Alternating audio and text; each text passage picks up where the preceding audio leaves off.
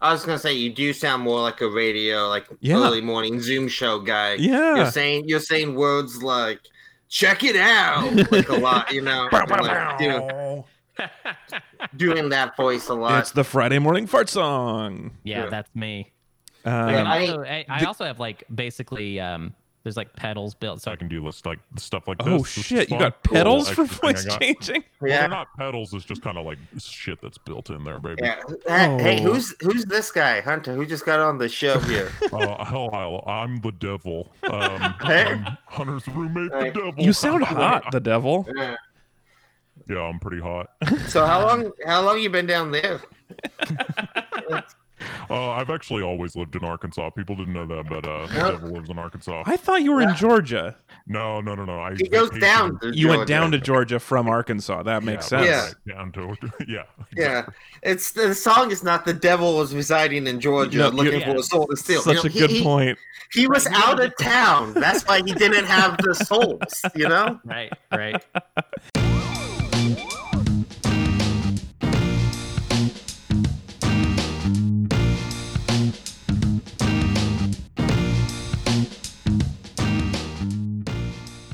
Good afternoon, meat suits. It's your favorite time of the week, or at least it is mine. It is time for Read and Weep, a podcast that used to be about books. I'm your host, recording from North Koreatown, Los Angeles. My name is Alex, and uh, I have such a great show planned for you. I'm very excited to do this. Uh, our show, as always, is brought to you by all of our fabulous meat buddies, including our newest M Bud, Allison, who we'll be talking about later in the show. If you'd like to join Allison and help keep us limping down the tracks, go to metreon.com. And we really appreciate everybody who continues to support the show for some reason. Let me introduce you to the rest of the panel. Um, it's just me and the boys again today. I've got in uh, at Anthony Lopez Part Two on Twitter in Southeast Portland, Mr. Anthony Lopez. Witches. Witches. That's what uh, hey everyone. Just just That's what let you witches know say. That- Well, They no, walk around. They're like they're like Groot. They just all they can say is witches. No, I the thing is like um I wish more film scores did this just subliminally told you what like the monster in your horror movie was like throughout it. Like, yeah, yeah, it's like a mo- it's a motif, right? Yes, but it's not exactly. That's what musical it- anymore. They Imagine- just said the thing. Imagine seeing like Midsummer, and every like twenty minutes, someone was just like abusive, toxic relationships, you know, or like if you saw it's like throughout The Shining, it was just like alcoholism, you know, like letting you know. It was a little confusing. I wasn't sure if that was in the score or if that's what the witches were saying because you'd see witches walking by and then it'd be like witches, and I thought that's Well- just how they talked. That is an interesting thing I saw someone bring up once about this movie about like the music's so overpowering, but how much of it is diegetic?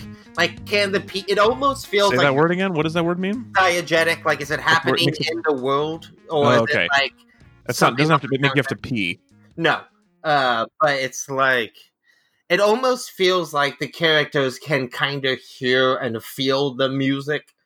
You know, like I well because there's like in that first se- thing in the airport, I they're playing the super creepy sounds, and I thought Oh, that maybe this was like a creepy thing in the airport, and it wasn't. I Um, mean, the, that whole we're getting ahead of ourselves, but that whole striking first image of like Yeah.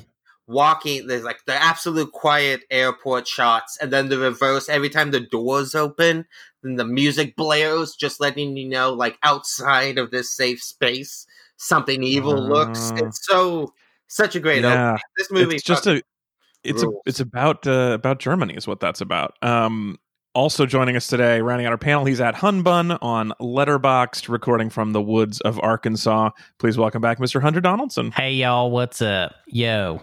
Um, It's it's good to have you back. You sound so uh, beautiful and radio like now. Oh yeah, I'm upgrading stuff right now in my Yeah, life. Not even done dulcet yet, but I'm in there. I gotta ask you, Hunter, watching um spooky movies when I'm like out at a cabin or something like that, like out in the woods, I find them it really enhances the experience.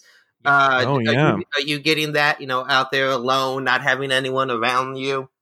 Uh, yeah, I mean, like I'm normally pretty good at watching whatever. You know what I mean? I can go pretty pretty dark or whatever, what what have you, pretty spooky. You know, and not get uh, spooked myself. Uh, but it's kind of scary just to be here. So, like, just in general, uh, just sometimes at night, I'll just be like, I'm just out here. And uh, there's a lot of getting up in the middle of the night and being like, is the door locked? And it's like, I've already checked, but gonna check you, have, do you again. have trees that can scratch on your window panes?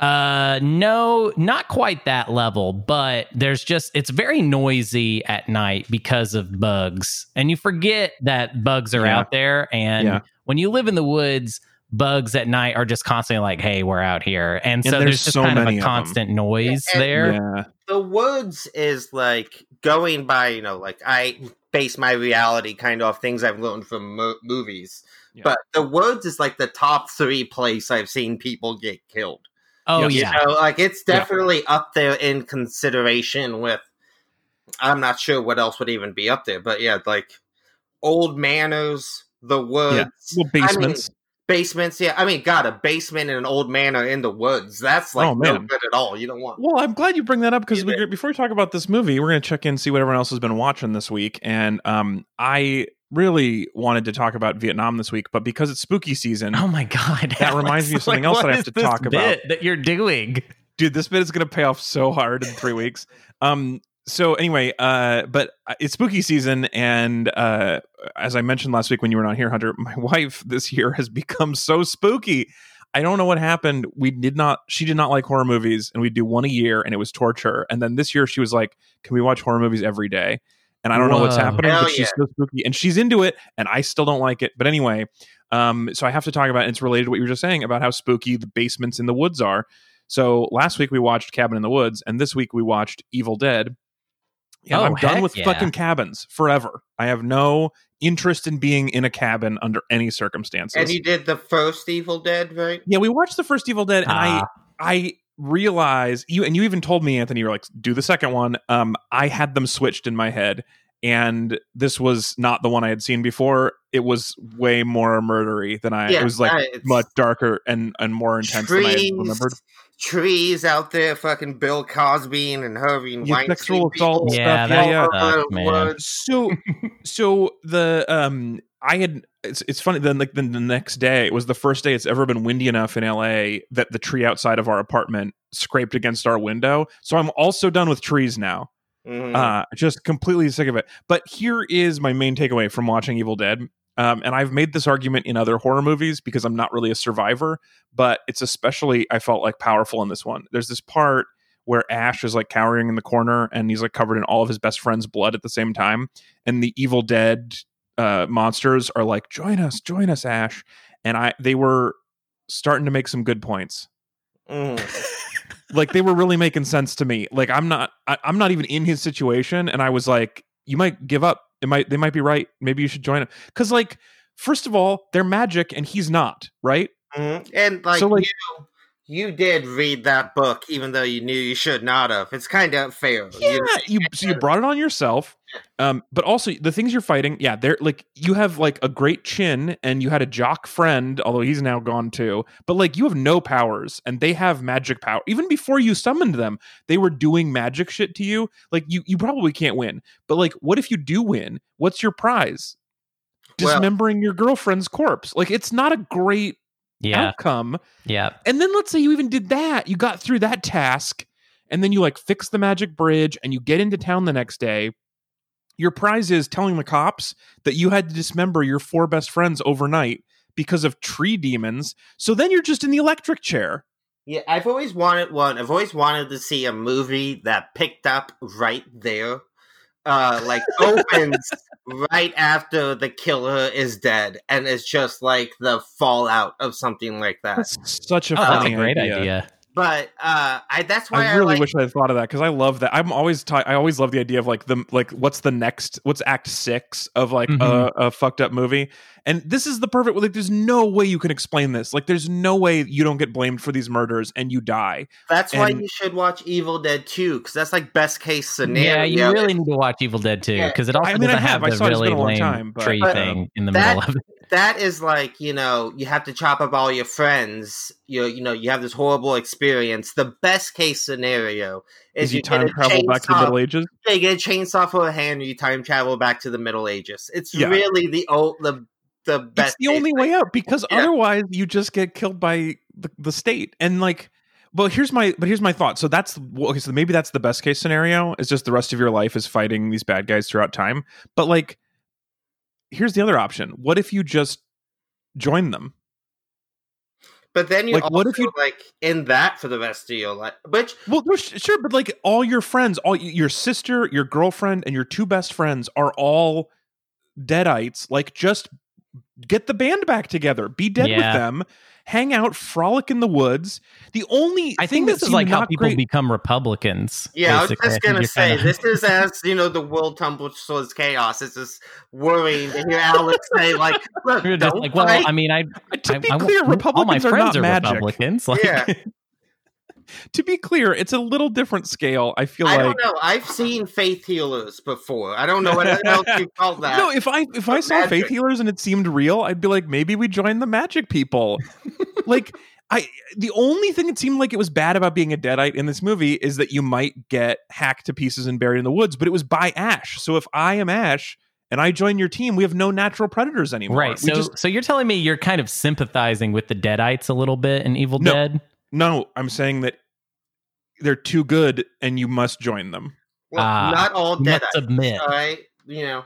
I, I looked it up. I thought they were all deadites, but maybe there's different things. But the also your girlfriend, you can just join her and be part of it. Like that's a big part of it. Like if your girlfriend turns into a Republican, I think maybe that's part of it. Like you're just like, let's go do Republican things.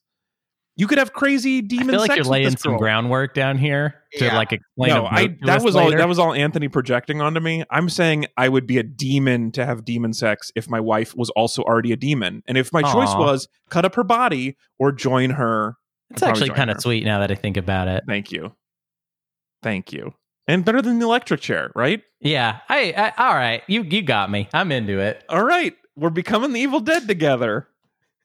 I was not expecting that to work so well. All right, I let's- mean, be- best case scenario, if you're gonna get haunted by a ghost, it's Alex Falcone. You know, Right. because you're Right. not really gonna be. You're gonna be very apologetic for the oh my god, I'm gonna be the worst fucking yeah. ghost. I'm gonna be like, are you are you not gonna put some water in that cereal bowl you just put down? It's gonna, you know, it's gonna be harder to wash later. Like I'm just the Yeah. worst passive aggressive ghost. Isn't it your turn to do dishes?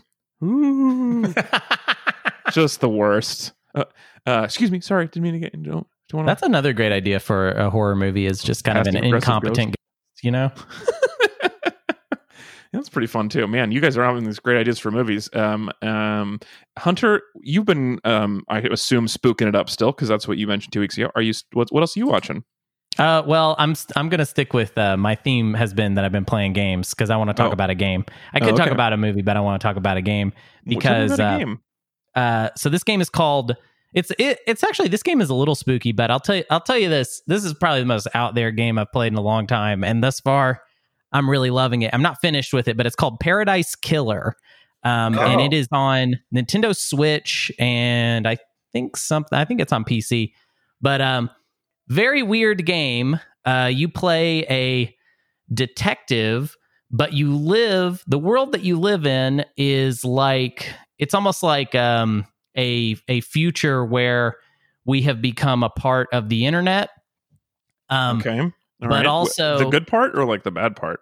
um, uh, the all all the parts of it. Um, Mm. however, it's also like it's like we've become a part of the internet, but now there's like a a religious aspect to the internet, or maybe religious isn't the right word. Uh, almost like a mythological aspect to the internet, where essentially um, everyone in the game is like has some level of divine like power um but also the game is essentially about a murder mystery which is kind of Oh, odd like That's fun. that these people have like mystical powers but also um there's been a murder and you have to solve it While and a being lot of the like like stylish. The game has a real cool look to it's, it. oh that- my god the look is amazing. It's beautiful. Um it looks like uh i don't know it has like kind of a like city pop like sega uh like 2000 sega kind of uh aesthetic to it. Like it looks like sonic adventure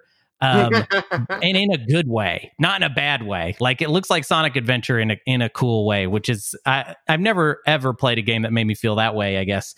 Um It looks like a dating simulator. Yeah, so it it, it is genre wise, it is uh, definitely that type of game. You you play, uh, you you spend a majority of your time like talking to people.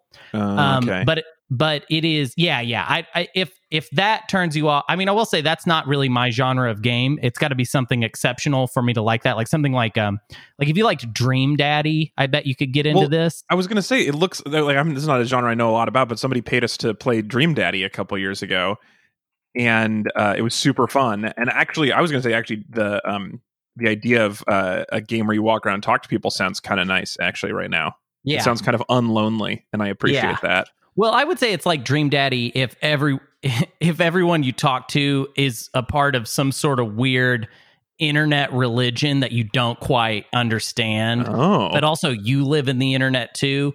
Uh, I don't know. So the like characters TikTok? all um not not quite. This game is almost impossible to explain now that I'm thinking about it, which is I think why I wanted to bring it up to just kind of be like, hey, it's uh really wild and i would encourage uh, anyone who's even sort of curious as to what i might be describing uh, just look at a youtube video because this game is uh, beautiful and it does this really crazy thing where the environments are like 3d and it's a first person game so you like walk around in between these conversations that you're having but all of the characters are two dimensional but it's in a 3d Huh. space so everyone just looks like wild as heck and it doesn't even really make a lot of sense.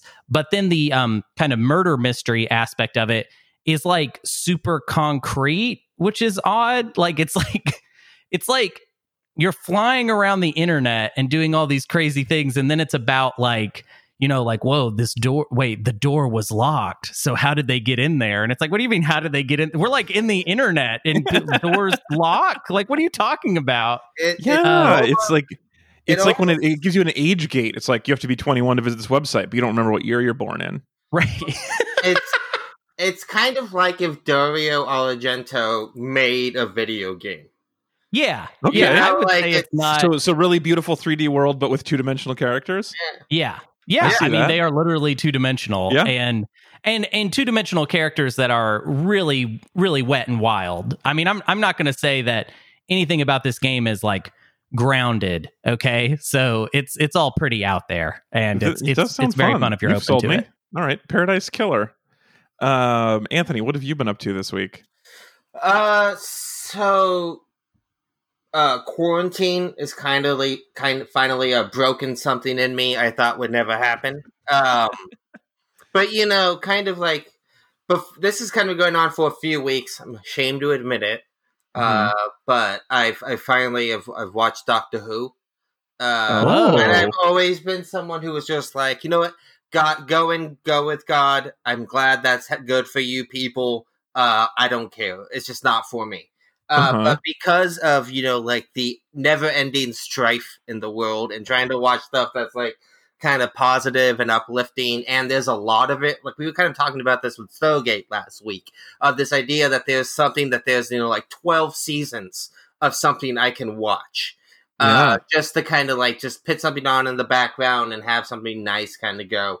Uh, and my wife was starting a rewatch of it anyway, so I, I stuck it out and I've watched it. I've done what we've done like the first six or seven seasons in the past few weeks. Uh, I mean, now is this like- the new the new starting in 2005 or is this Yes. like are Is you this guys the one that has the the No, um, prince from Eng- the English King what? from the um, what's his name? The uh, Matt Smith. Is this one with Smith?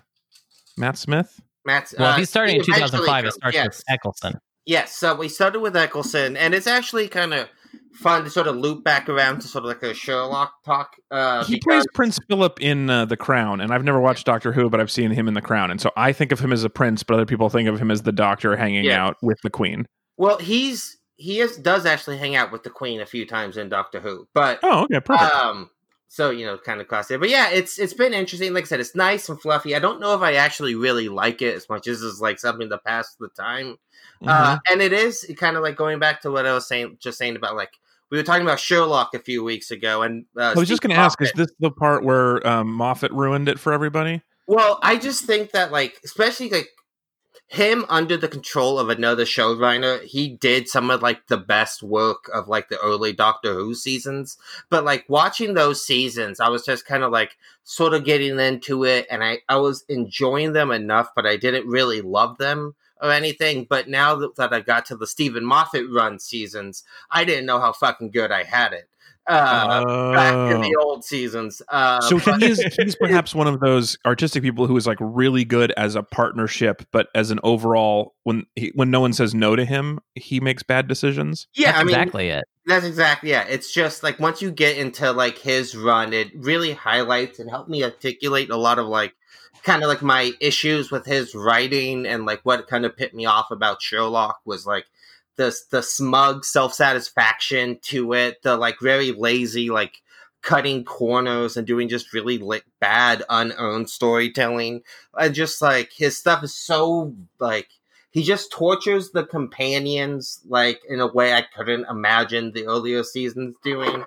Uh, I'm still kind of going through it because, like I said, it's just fun to like put on an episode or two a day. Um, but it's Hunter, is that your same complaint about Moffat? Because I I I, I don't want to like go too far into this, but that the time when I mentioned that I'd watched Sherlock and you guys were so mad at me was a was a, this is a tender memory. Uh, Yeah. I I felt I felt very strange about that bringing up the Yeah. thing that I thought people liked, and then to be like, the way you were talking about it made me feel like Steven Moffat had like killed a bunch of people and I didn't know about it. Well, yeah, Um, but okay, so so my experience is different from Anthony's because I was a fan of so if you were a fan of Doctor Who before the Matt Smith era, um, then the way it worked was Steven Moffat wrote all the really good episodes um, before he took over the show. And then when they picked him to take over the show, it was like, oh my god, this is awesome because like he's the he's the best writer they've had for Yeah. these last uh, three or four seasons or whatever. Actually, it's three seasons, I think.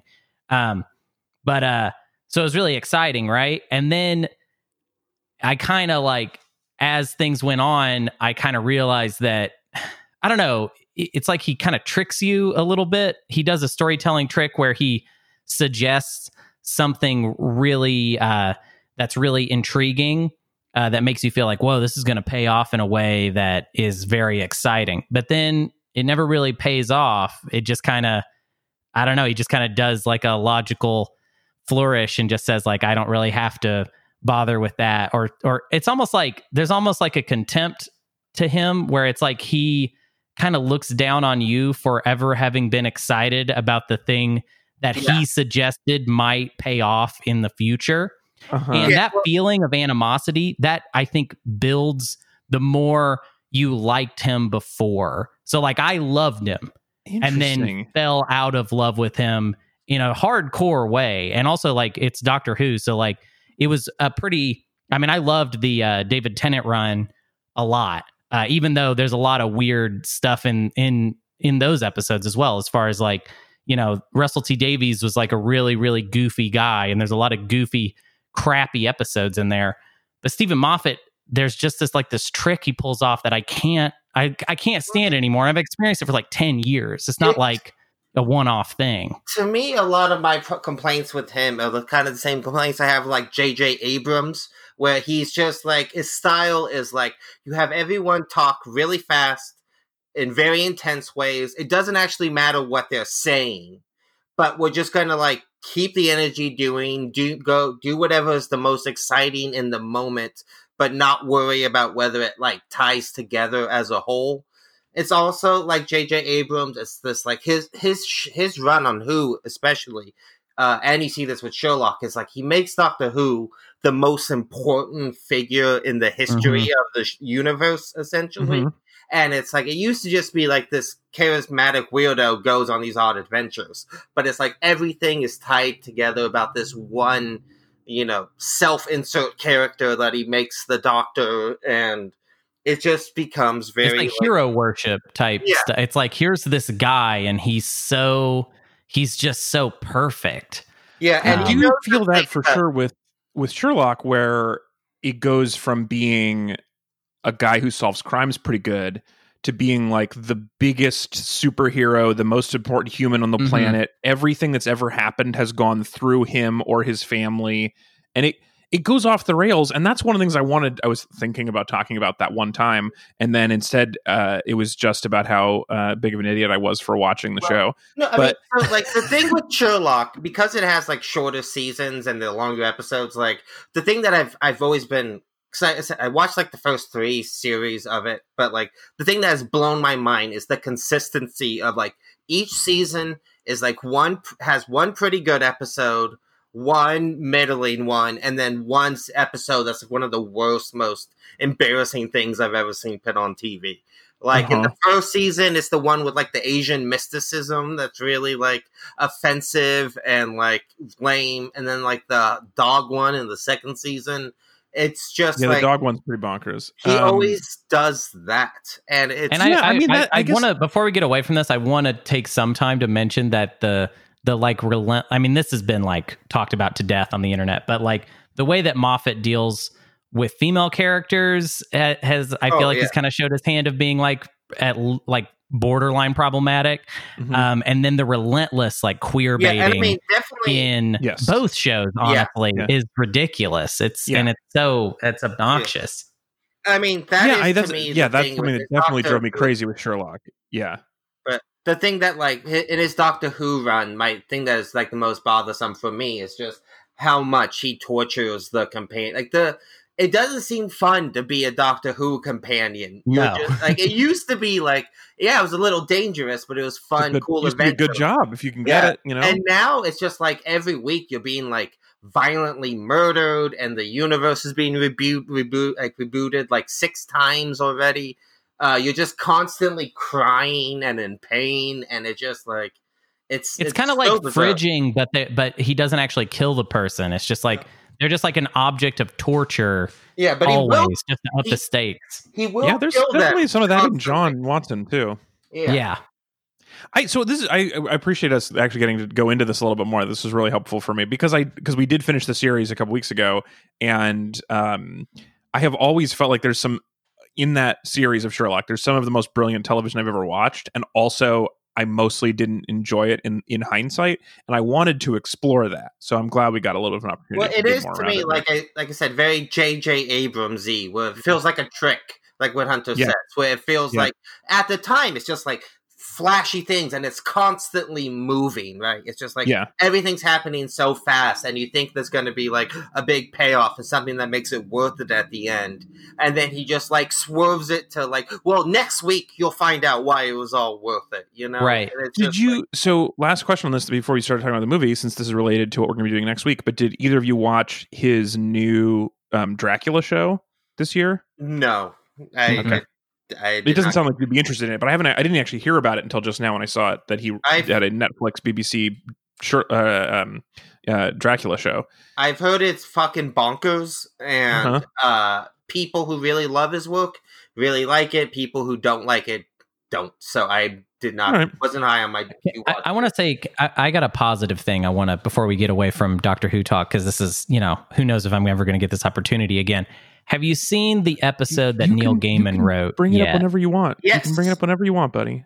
yeah, we Did, got. did you like that at least? I because I I, love that episode. Yeah, I mean, there's good stuff in the in those like kind of later episodes. Like I do still like.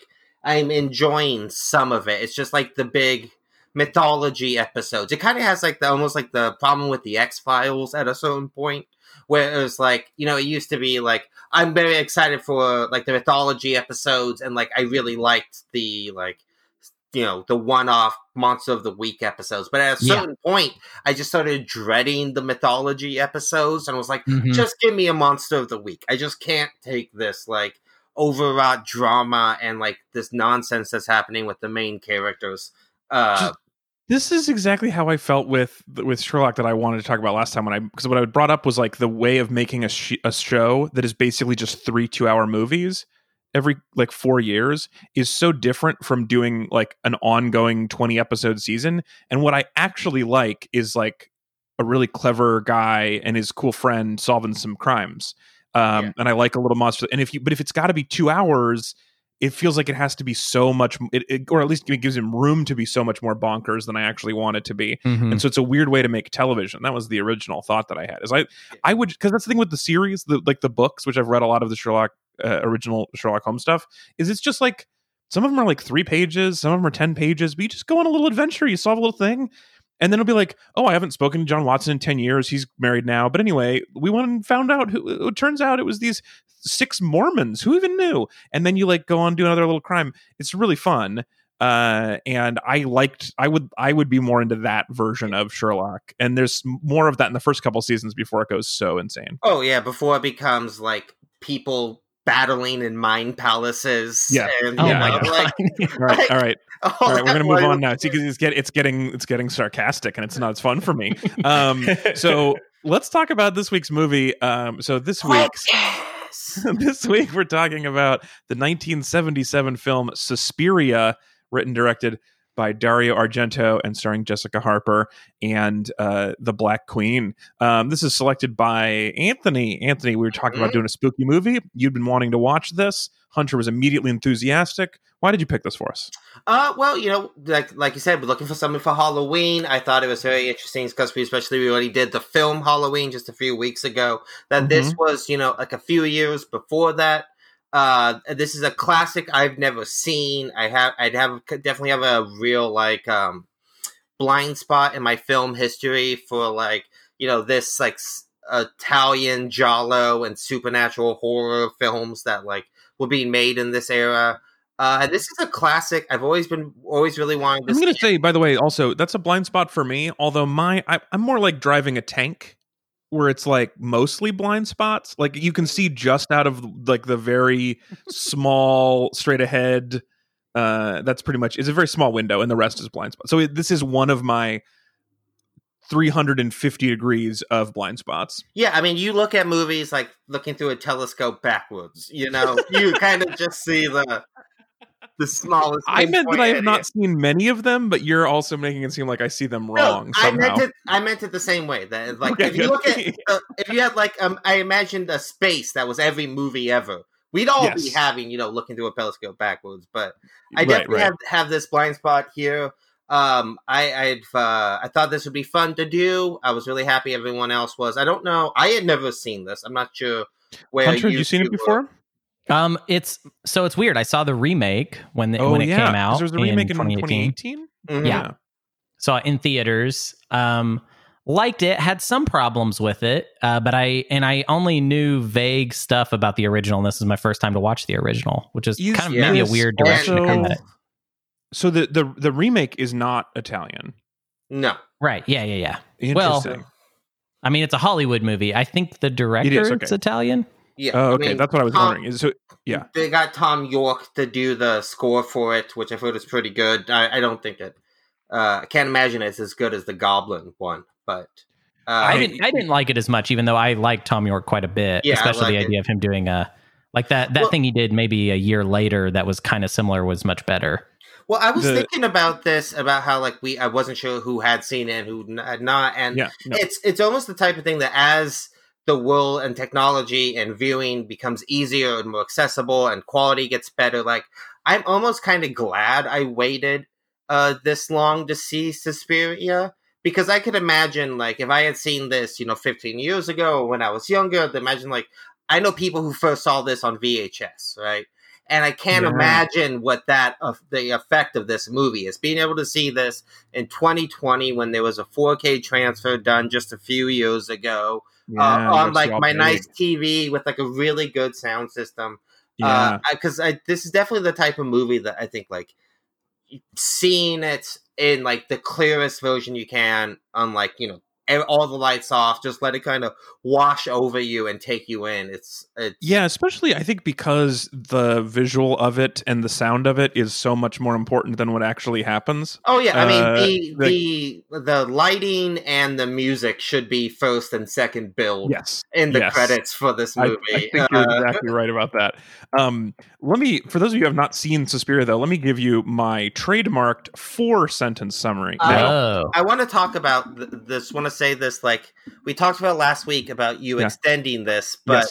I feel like this is an odd one to do it on because you're not going to need those four sentences. You can well, do so this movie. well, so you'll remember. So what happened one. was, um, I had gotten uh, a couple you of do it in notes that one like word. the three sentence summary was witches.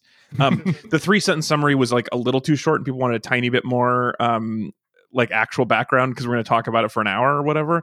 So I made it five sentences last week, and then this week I just didn't need the fifth. Um, I Mhm. could do it in three, but this gives me more room for jokes. So I'm going to see if maybe four is the correct number. Also, five felt like too much last week. Five did So- feel like too much. I feel like maybe four sentence summary is the key to any movie. Let's see how it goes. All right. So here's my four sentence summary of Suspiria, 1977.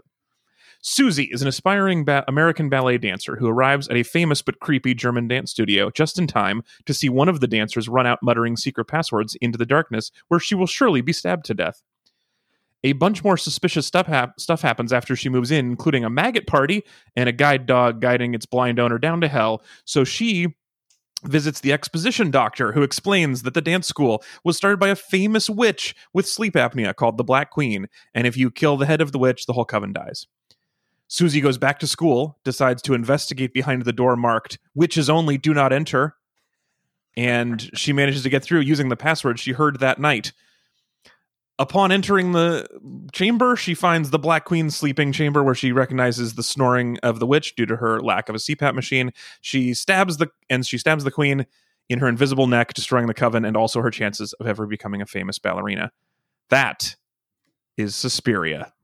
Nailed it. The end. Um yeah. So that that's the movie. Honestly, that was more plot than the real movie. Like I will s- I, I mean, I so okay. So I'm glad you guys agree with me because this seems like it feels to me like the sort of thing that I would say, and then you guys would roast. But well, I no, no, did- it's true. Th- that's a very true.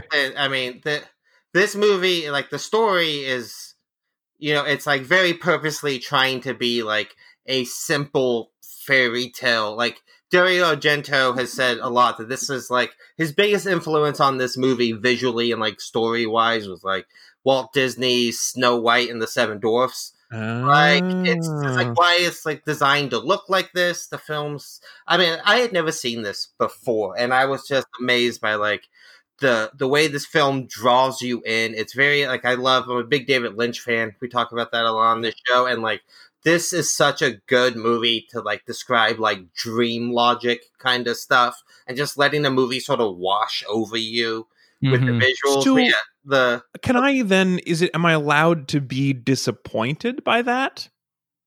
I mean, you're allowed I to be I guess, disappointed yeah. in anything. Yeah. well yeah okay but are you going to be mean to me if i'm disappointed like here's what i feel is like i i liked i liked it so much that when it didn't have a little bit more meat on the bone i was a little disappointed I like especially like the ending is just so like she finds the witch and she's like well the witch sir has all been leading to this moment stab the end Yeah. I love like it just it ends so okay so Yeah. i'm not okay I mean, no, I mean, like, I it's fine to not like that. I personally, I like it because it feels like, uh, it's just so abrasive and sudden, uh, and like this, this story is over. Again, it goes into that fairy tale, like Hansel and Gretel push the witch in the oven, and then they go home. That's like, you know, But if you were writing that, wouldn't you make that scene a little longer if you're just writing Hansel and Gretel? You'd like, wouldn't you take some, have some, take some time, have some fun I with mean, it? I I'm not sure it's the length of the scene so much as it's maybe the the simplicity of the plotting, right? Like because in the scene, like right before, like the thing. I mean, I did not have the same problem with this movie, but I I get you. I I see Yeah. where you're coming from because like what like two scenes before that, we literally have a professor that explains the movie, that- right? that like he's my- just like, here's what you need to The do. and here's exposition the professor backstory. is my least favorite part of this. uh, that was a I- little bit yeah, hard but, the, for but me. that's the thing is the movie doesn't care about that. Like that's the thing. That's that's that's why I don't mind this. This movie reminded me a lot of. uh uh, actually, I think you've seen this, Alex. The Japanese movie House. Do you know that movie? Yes, the yes, we saw that for the show. Um, Yeah. So it reminded me a Uh, lot of that. Actually, came that out house the just same eats year. kids, right? Right, right. It's a haunted house. It's a Japanese movie. Haunted house has this beautiful like backdrops.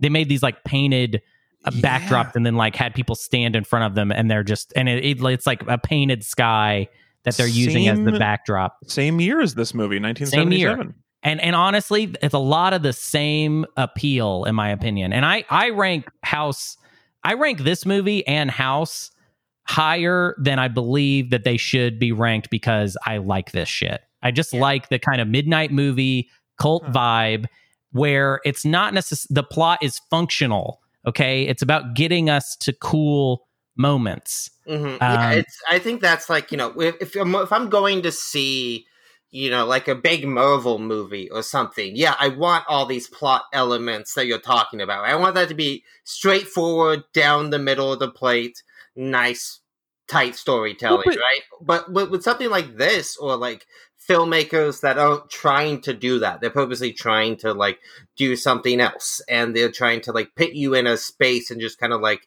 show you something you haven't really seen before. And like I do think that this movie because it feels so much like a nightmare, like a living dream. And like that's why the ending being so abrupt works for me because like you wake up from dreams. They just stop, you know? Yeah, And like that's this fair. this movie has like the way the logic works out to me is like it's very dream esque. That's what I think is so interesting about the the exposi- exposition scene.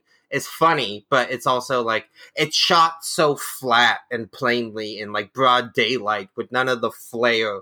And then Yeah. like it's this moment of like sanity and normalcy, like sandwiched between like this chaos and the style, and uh, that to Well, me. and because of that, I actually feel like that felt that felt more insane. I felt like they the logic established in this movie was one thing, and then they're like, now we're going to go over to this place, and it has nothing to do with anything else, and there's no consequence to any of it, but just like, oh hey, here's a crazy guy who knows what's happening, and then he's like, "Oh, witches, and then you go back. I do love that she goes to see one guy. He's like, "I think you're crazy. Witches don't exist." Look, Steve. This Steve knows all about this shit. Steve, come over here and talk, talk to this lady. I don't want to deal with this. And then Uh, Steve is just like, "Oh yeah, ri- witches are real. I, let me tell you all about it." finally, someone wants to hear about my witch theories.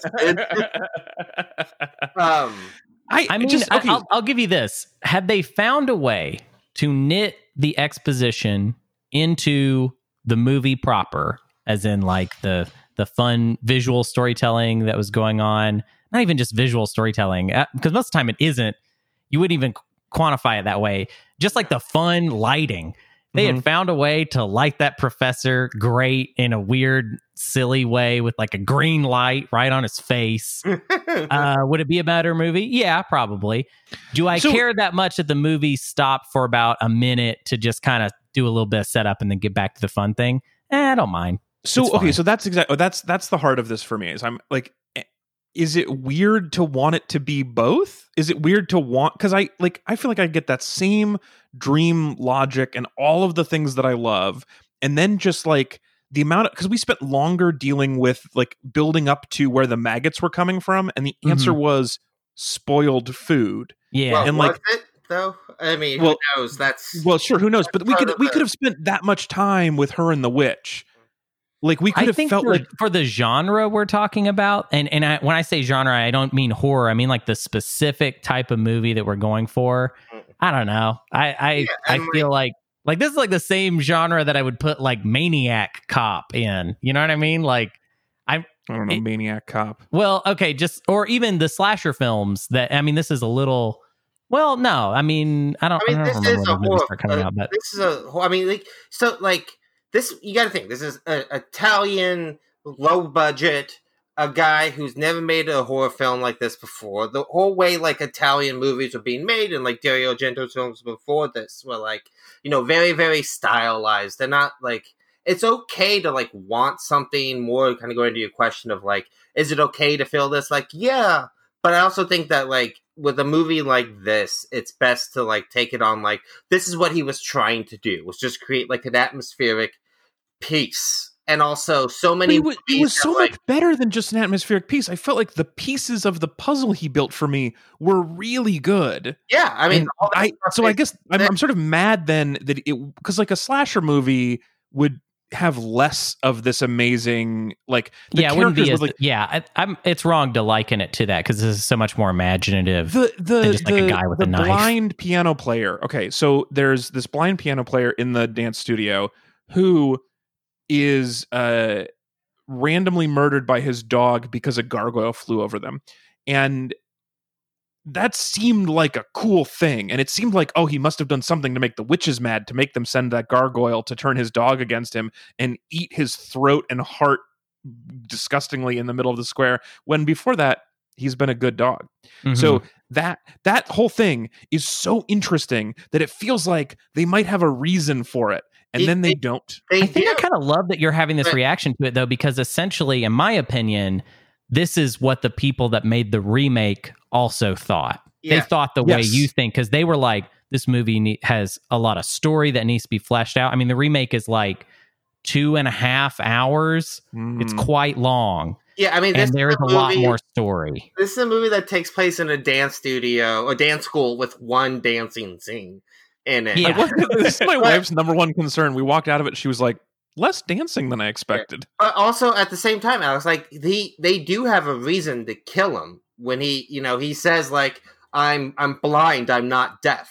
Right? Yeah, like, yeah, yeah, implies, like yeah. he knows something about. yeah the- yeah wouldn't that have been fun to think about more They, well, they they cover that. I don't know what more you need from that. You know, I think that like the way Argento is trying to tell this story and like the way it's like you know being set up as this thing that doesn't really make sense. And it's like that's that's purposeful. Could have. to- Could have been- no, I don't even want it to be. I don't need another forty-five minutes. I think in three minutes you could have fixed a couple of these things. Well, I, I, feel mean, like even in the same runtime, you could have shortened a couple of things that did not matter and give me. Just, I'm not saying I want a long, eh, preachy explanation for all of it.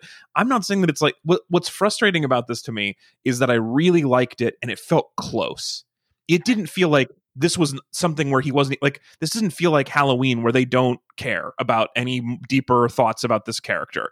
This felt like he put so much work into building this world and that he knew the connections and then he just like either didn't or couldn't tell me at the end. well, it I, felt like it was like 95% of the way there and it just well, like a I, little push. I, want to. I want to. I just want to provide a little context because I I don't I don't like capital L love Dario Argento. However, um, Dario Argento before kind of taking the helm and making movies, uh, he wrote movies, and one of the movies that he worked on is one of my favorite movies of all time, Once Upon a Time in the West. mhm. Yes. So if there's any question, it, I, it is interesting your your take here, and I don't completely disagree.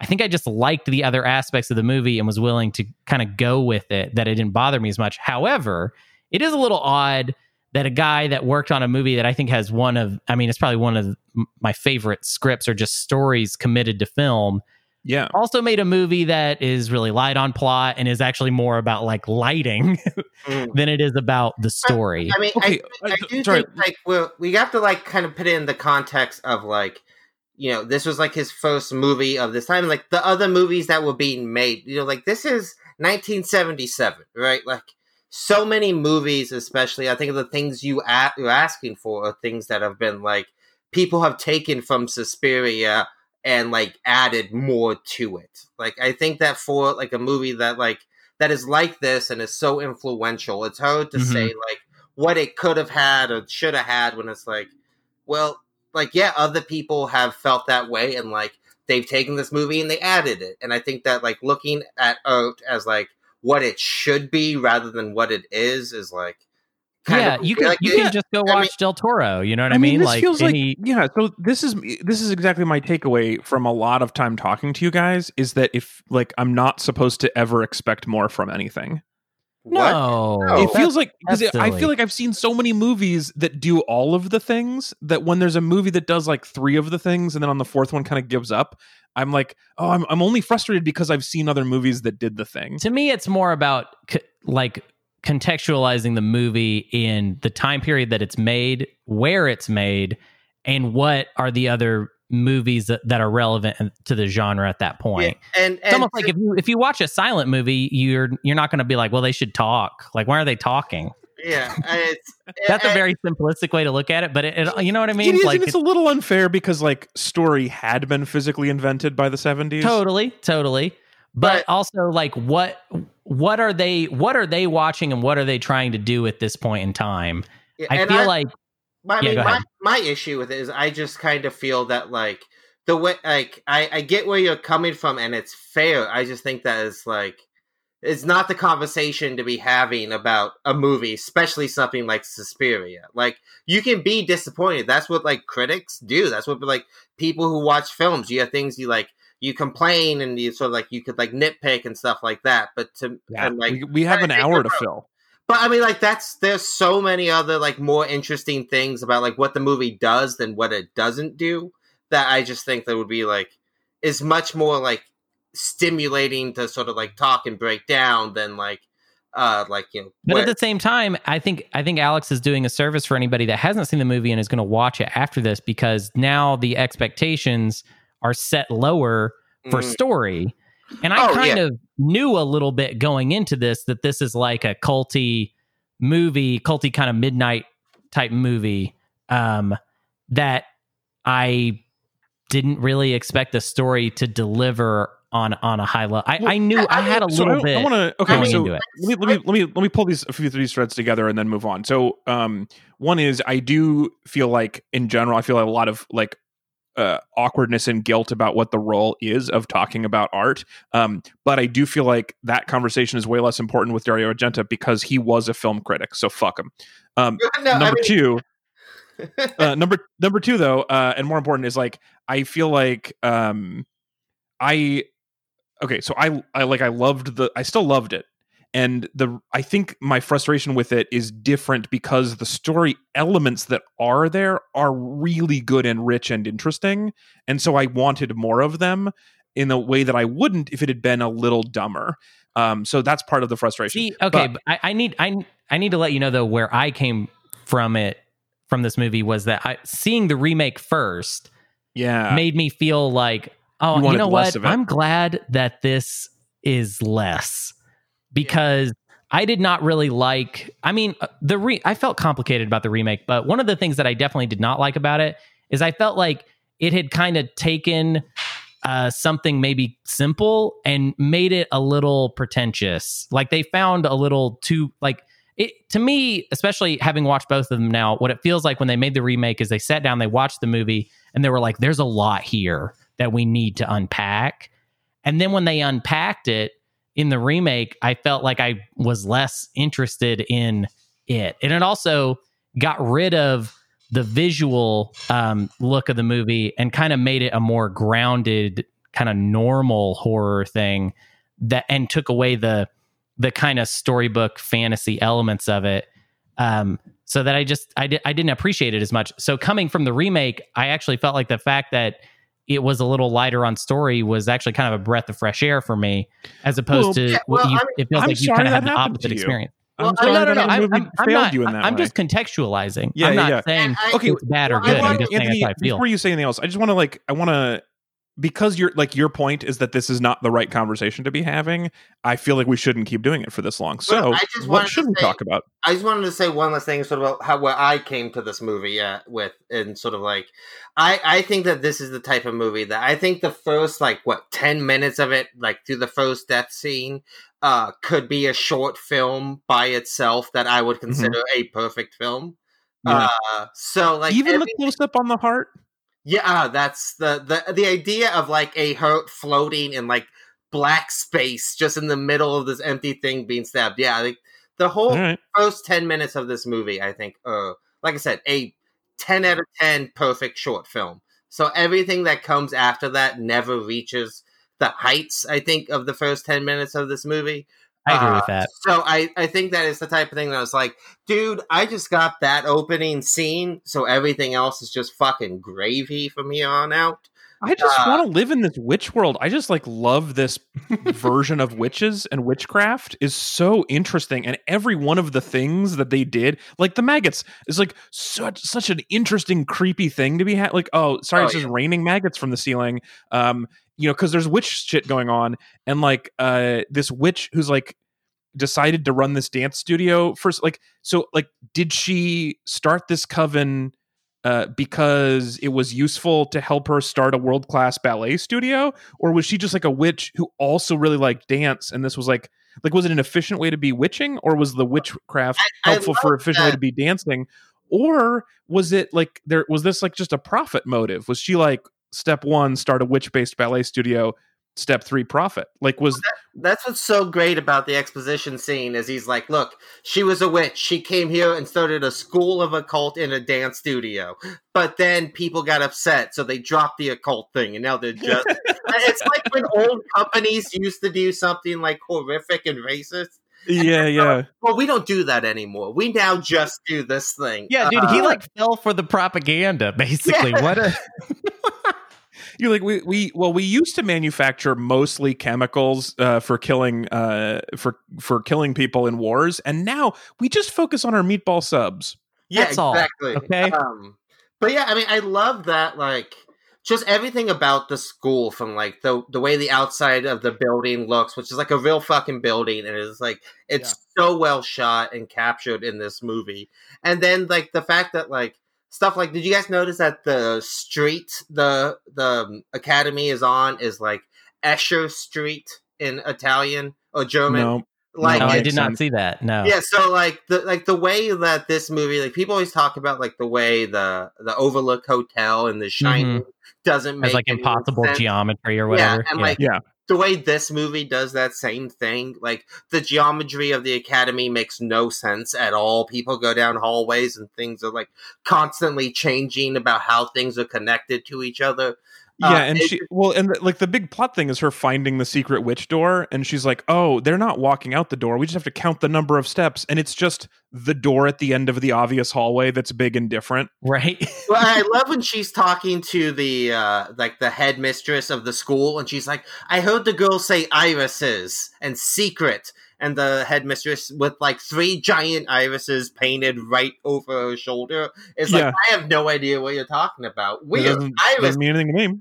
Uh, Iris could be a person's name. Who even knows? but yeah, like the way this movie is shot in that like yeah, so let's talk about that. It's like slightly low, and the like all the walls are incredibly high.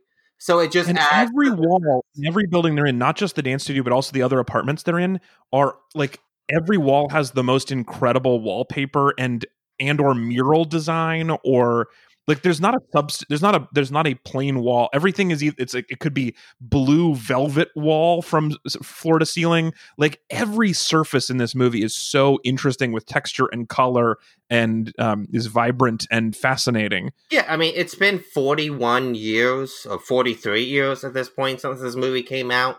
And, like, there's definitely, like, you can tell when directors are doing their, like, Suspiria homage, but still, no film Uh. looks quite like this to this day. And a lot of that is because, you know, this is one of the last films to be processed in Technicolor. Uh, oh, because it was super saturated, I thought. And also, the red that they use for blood is like very fingernail polish red. very It's watery, like ketchup. too. It's ketchup. Yeah. Is it really ketchup? But it's, I it's- I don't I don't know that it is, but I I I was reading something where somebody was like kind of talking about his movies, and they he he called them like ketchup horror or something like that. Is just a reference to the blood. So I don't know how deep that goes. yeah. It was it was a very um well also it's a very like there's so much fucking red in this movie it's like Oh, the yeah. reddest movie um and and the dance rooms are named after the three colors of the irises there's like a yellow dance room and a blue Oh, room right, and, a, yeah, and a red room and i don't know if you guys know this but red room backwards is mordor Oh, it's spooky yeah, that's Um, great. Um, but yeah super bright red there's so much red everywhere and, I want to talk like, about a lighting moment real quick that just made me laugh, uh, and and is very like just this movie because like let's say if you had a fantastical movie and you were like we want to do a bunch of like really weird lighting, um, I feel like one of the like kind of theories you would ascribe to it is like this lighting is not real, right? Like it's not Yeah. realism. Um, the the characters aren't literally experiencing this lighting. Um, Right. however, there is a moment in the movie where um, it's when uh, Sarah, um, Sarah, and then what's the name of the the main character? I forget her name. Susie. What was it? Susie. Susie. Yeah. So so she falls asleep, and then Sarah is in this room with the light on, and she thinks she hears somebody outside, and she turns the light off, and and the room is lit as if it's being lit by like a normal light. She turns the light off. And then there's like a second of darkness, and then they just turn on a green light. Like no movie, even a movie with weird lighting, would be like, yeah, and then we just raise the like we'll just let them see that we're turning the green light on now. Uh-huh. Like it's Yeah, I, and like the such an odd choice to me. The way I mean most movies, like most directors use light is like you know red meets means fire and passion. So scenes Sure. that like are fiery, I'm going to use a lot of red. This movie Yeah. is way more like this. Colors don't really mean anything as much as they're meant to like. This is green, and then this is like. If you're gonna do a lot of red, you do a lot of blue and green right before it and after it, right? So it's like Mhm. The colors don't mean one specific Mm. thing as much as they're like in a greater conversation with like how they're making you feel. And like my favorite thing of lighting in this movie, I mean, it, like my completely for honest, no bits, no jokes thing is when they're all sleeping in the gym and they turn off Oh, the yeah. lights and it just goes super red. But my my second favorite is a little bit after the green light thing you were saying with Sarah is when she's being murdered, which I think is one of the most like horrifying sequences Holy in the movie. Yeah. Uh, but there's a scene when she first gets cut, she falls back into like a cabinet with two glass windows on it. And of course, she's flailing, so she hits both of them. Yeah, and yeah. red lights go on inside the cabinet Uh-huh. when she touches it. And it's just like it's so insane. It makes no sense, but it just like this feeling of like the violence being and like the horror being like this light that is like everything you touch gets it, you know? It's just like it's such interesting use of that. And um can that can I ask you a question about um so so this is a thing that I I felt like I was noticing things but I don't know what they mean. So like a real um film school moment here. So the que- I was going to ask if the red means anything, which it doesn't exactly. Um but I also feel like we've talked a little bit about the music. I normally do not notice music in a movie, and you guys are always telling me about how cool the music was, and I did not notice it. Um, but in this, I f- like I noticed the music early on, even before I, they were like yelling "witch, witch." But also, like the score is like orchestral, but then with this like '70s like Moog synthesizer kind of rock thing happening Yeah. in it that was super cool. there's the prog rock band did a bunch of scores back in the day. Um, they're called Goblin. Goblin, yeah, Mhm. is the name of the Well, that's appropriate. band, yeah. I like that. Um uh yeah, so I noticed the music, but I don't know what Okay, so what's your next step when you notice music in a movie where you're like, and I know why that I noticed that or how it's important or why it's cool. I just was like kind of I that's mean- kind of a fun vibe. with this movie, it to me, it's like the combination, like the the way, like there's a shot very early on when uh Pat, the first woman to be murdered in the movie, when she's running through the woods and it's like darkness all around her, this one spotlight, and the music is just fucking blaring chaos Mhm, with like mhm. these drums with a lot of reverb, and it's not so much that I'm like listening to it and being like, "Oh, this means this." It's the way it like it creates like a synesthesia almost effect when like the image and the music blend together to create like this feeling. You know what I mean? Like that's what to me like really good music. Most of the time, you're not going to notice, and like to me, it's more about like thinking about how you use music to like like I if you start to pay enough attention to it, like you'll notice when you're watching kind of like a standard normal movie, the way like the score is really trying to make you feel more emotions than like the acting deserves or the writing deserves. Like, right, yeah, yeah. It's that replacing those things. uh and like the way like i'm always aware of like when an action in an action movie when there's like no music on a big action scene the way it like makes the scene feel different it feels more raw and real and you can only hear like the the f- people hitting each other or whatever and then with a film like this or like you know other kind of films that are just sort of more about like these like almost like tone poems that you're supposed to just sort of like take in the way the music to me is just like it's really driving the force and like letting the music like make scenes that it's just someone walking down a hallway but it just makes it feel scarier inside your body you know I, my favorite m- music moment in the whole thing is what I keep calling the um, the maggot party, which is where she's combing her hair and then she looks at her comb and there's some maggots on it, and then she looks up at the ceiling and you zoom in and you see a whole mess of maggots just covering the whole ceiling. Whole mess of them. As soon as you see just a grip of maggots, and as soon as you see them, it starts going. It's like really cool, dancey maggot music, and so it just felt like and and with the crazy lighting, it felt like what he was trying to tell me was, hey, it's a maggot party. Yeah, I mean, it was indeed a maggot party. You know, the music was from the maggot's perspective. Yes, That's what I exactly. like That's what I was asking. Was Now- it diegetic? Could they hear Yeah. it inside it their was- head? Oh, I'm was, sure they you could. Yeah, that was their their what they were all listening to, what they were jamming to.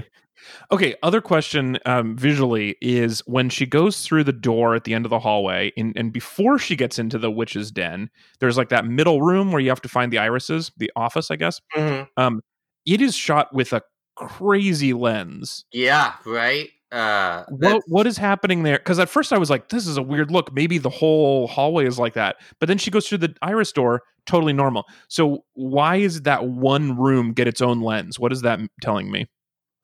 I mean, I don't think that is just like just again the like with a film like this. I think it's more of like it's it's just weird, dreamy logic, right? Like it's just a cool effect. I don't think he had. Yeah, I, that's that's my reading of this movie too. Like Yeah. it's it it a lot of it is weird, not just for weird sake, but I I think that, again I think the mistake they make with the remake is they investigate those questions as if there are concrete answers. Mhm. Whereas I actually feel like a lot of the choices in this movie are just kind of like, yeah, it'd be cool if we did that, right? Yeah, that would be Yeah, cool. it- It sounds like what you're saying is that Argento was having fun, and the remake Yes. forgot that. Yes, I, I think I think everyone making this movie with how I mean it's you know it's a horror movie it's very scary or whatever but also it seems like these people are having a really good time and they're like making a lot of choices just Argento for if you said, quality's "It's a sake. horror It movie like. or whatever. It's scary or whatever. Yeah, Yeah, I, and you also you think like so like if you look into like the kind of background of this movie, it's like Dario Argento is a guy who like legitimately believes in witches, right? He's uh, kind of a he's kind of a mystical guy. He like he was really interested in like sort of the occult and like this thing, like sort of has sort of like a reverence for this. And it's like it's a mix of that. It's like a story his girlfriend who was an actress he had worked with in his previous films. It's like his grandma, her grandma had told her something like this happened to her. Like she went to a special academy and thought it was witches, so she left. Uh, so Ah. it's like it's like they didn't have any more to that for the story. There was just like a story she had heard from her grandma. So it's like you start there, and then you like you, he wanted it to be like I said, like a cartoon, and he was trying to like get like that the you know the sort of Snow White and fairy tale logic, and I think that's why like it's he's it's more of the type of storytelling when he's like, okay, so I want her to like get off a plane. She goes through the woods. She gets to a weird place, right? Classic fairy tale Right. stuff. So he like he literally just started with that. And I think a lot of the kind of storytelling that he is trying to do is just like trying to be as simple and dreamy as it can. And like uh So- that's that to me Okay. is especially what makes like So, Sarah's I- death scene. I want to go back though to what to what Alex is is asking about with like the lens in the like my from my perspective, something like that. It's not necessarily like has like a deep meaning so much as it's like, well, what is the character doing? The character is about to go inside of the the deeper witch realm or whatever. Mhm. So it's almost like a through the looking glass kind of moment. Yeah. So like I don't you know what I mean? It's it's one of those things where it's like, well, yeah, it's weird because she's about to go weirder in the movie, but I don't know that it means anything specific beyond that. Yeah, it's, No, to me, it's yeah. like what makes like Sarah's death so. I mean, the I could see people like laughing at the uh burb wire, like razor wire scene. Like, Oh. how did she not see it? But to me, it's like that's the point. Like in a dream, you would. people have not seen this movie. So um her roommate go is uh uh going to be murdered. And so her roommate is like scared. She runs up into the creepy attic where the maggot party started. Um sh- there's there's a murderer in the darkness. And so she uh, locks herself in this attic room. Murderer is like actually i would say like pretty incompetently trying to pick the lock. Like he had a lot of time to get that door open and was so bad at it. Um but anyway, so she's like, "Oh, he's about to get in." So she climbs up to a window by stacking the suitcases small to big. Not how I would do it, but it works.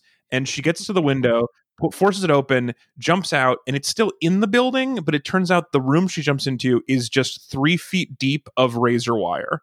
Yeah, the whole floor is just a whole knot of razor wire, and then she mm. struggles and bleeds and dies. And it is, I, I if you laughed at that, I think you're a dick. That was crazy Yeah. balls. I like Yeah, it. no, it was it's crazy to amazing. It's one of my favorite moments. But I just, I mean, like people being like, "How did she not see it?" Like calling that like a plot hole. Or Well, no, if you like- look down at it, like, and you're like, well, it's weird. It looks like razor wire, but that's not normally on the floor in this quantity. So I'm assuming it's not that. But uh, to also, me, it's, it's more of a like, weird, it's a weird red light in the building, so it's hard to see what things are. it, it's weird, like dream thing. Like in a dream, you'll jump into something, and when you get there, it's razor wire. You know, it's like it's that like elements too. I mean, like I there's just so many interesting little stylistic things in this movie, down to like things that don't make sense. I love when she pours her wine. Which is so obviously laced. Like I love how long it takes her to realize Yeah, that. yeah, yeah. But when she pours the wine in the sink, it's like I know Alex, you don't drink, but pro tip: if you ever see wine that's like that thick and I kind of did- chunky,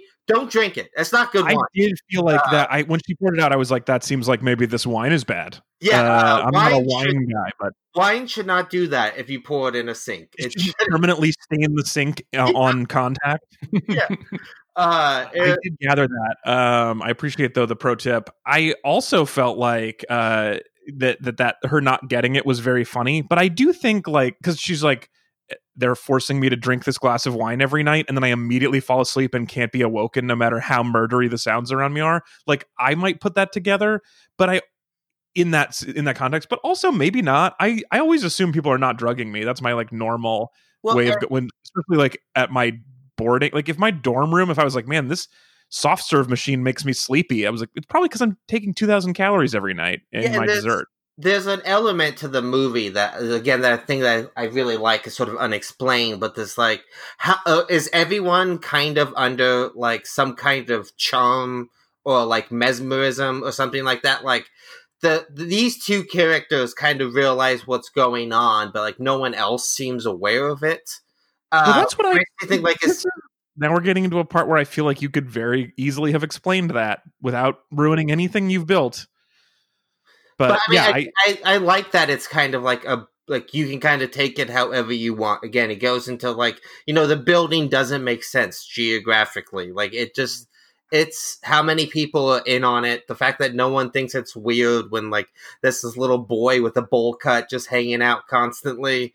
Uh, well, there were so many things where I was like, I, I thought something was going to come back, and one of them was like the guy who delivers food is. Uh, she's like, he's really ugly. You can say that in front of him. He doesn't understand this language, and then every time somebody says something around him, he looks at you like he kind of understands. I thought sure that was going to matter later, and Oh, it I did mean, not. he's just there to steal your lighter. That's his whole thing. yeah, On the lookout for was just a thief. That was his. The wrapping up of his storyline was he is actually a thief. um but yeah i mean we should we should definitely talk about like the the sort of like you know filming this on technicolor the like you, you, the have we discussed the way like uh italian cinema up till like the 80s the way they did not do any like um on set audio recording?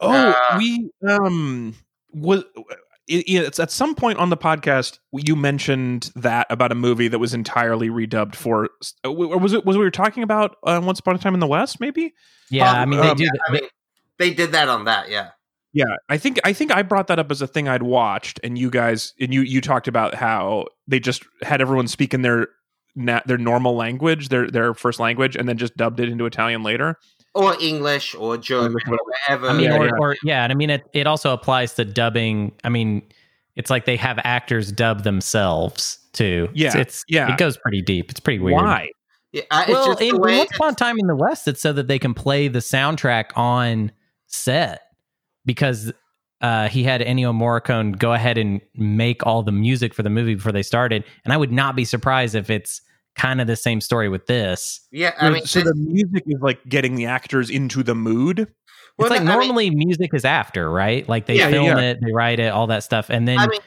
with these movies, I think the soundtrack is like the starting point. there's actor there's filmmakers you know like the Cameron Crowes or Wes Anderson who are kind of famous for like playing the music on the set uh to like get actors in the mood of like what the scene is but like this was just the way all Italian films were made. You just you did all dubbing and ADR it's just like the way you know audio is the type of thing that's like it's really important and it's like it is the thing when it's like it's very tough to get clean audio.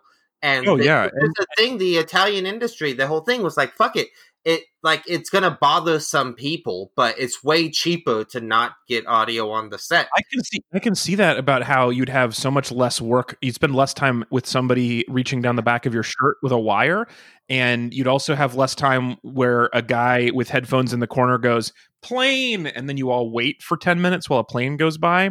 It seems Yeah. like it saves you a lot of these headaches. Yeah, and it's like, you know, the way like old Hollywood westerns before sound would like they would be shooting three, four movies on one set at a time Oh, right. because like it didn't matter because the sound. So like with cheap Italian stuff, like you could do that kind of same stuff, like get a lot of extra work out of it. Y- I have Uh, a dumb question based on this though that I was wondering while I was watching this movie. So the movie is Italian. They're speaking Italian. She's American. They're in Germany. I assumed that what was happening was the same way, like if this was an American movie and they're in Germany, they would just be speaking English with German accents. Um, and we're supposed to like get that they would actually be in German, but we're hearing it in our natural language. This is what I want to know: is were they speaking Italian with German accents? well, I think that it's That's a crazy thought. I have no idea if I would notice that or what that would sound like, but it's super interesting. Well, I was like, there you can get an English dub of this movie that like has the because the lead actress is an American, so she was speaking English on the set. Uh, so there you can get one with her dubbing that like this movie would just be in English rather than being Italian. Um, it's the same experience. Um, So wait, so is this a spaghetti horror, no, or is that a, no, is that offensive to say? no, a No.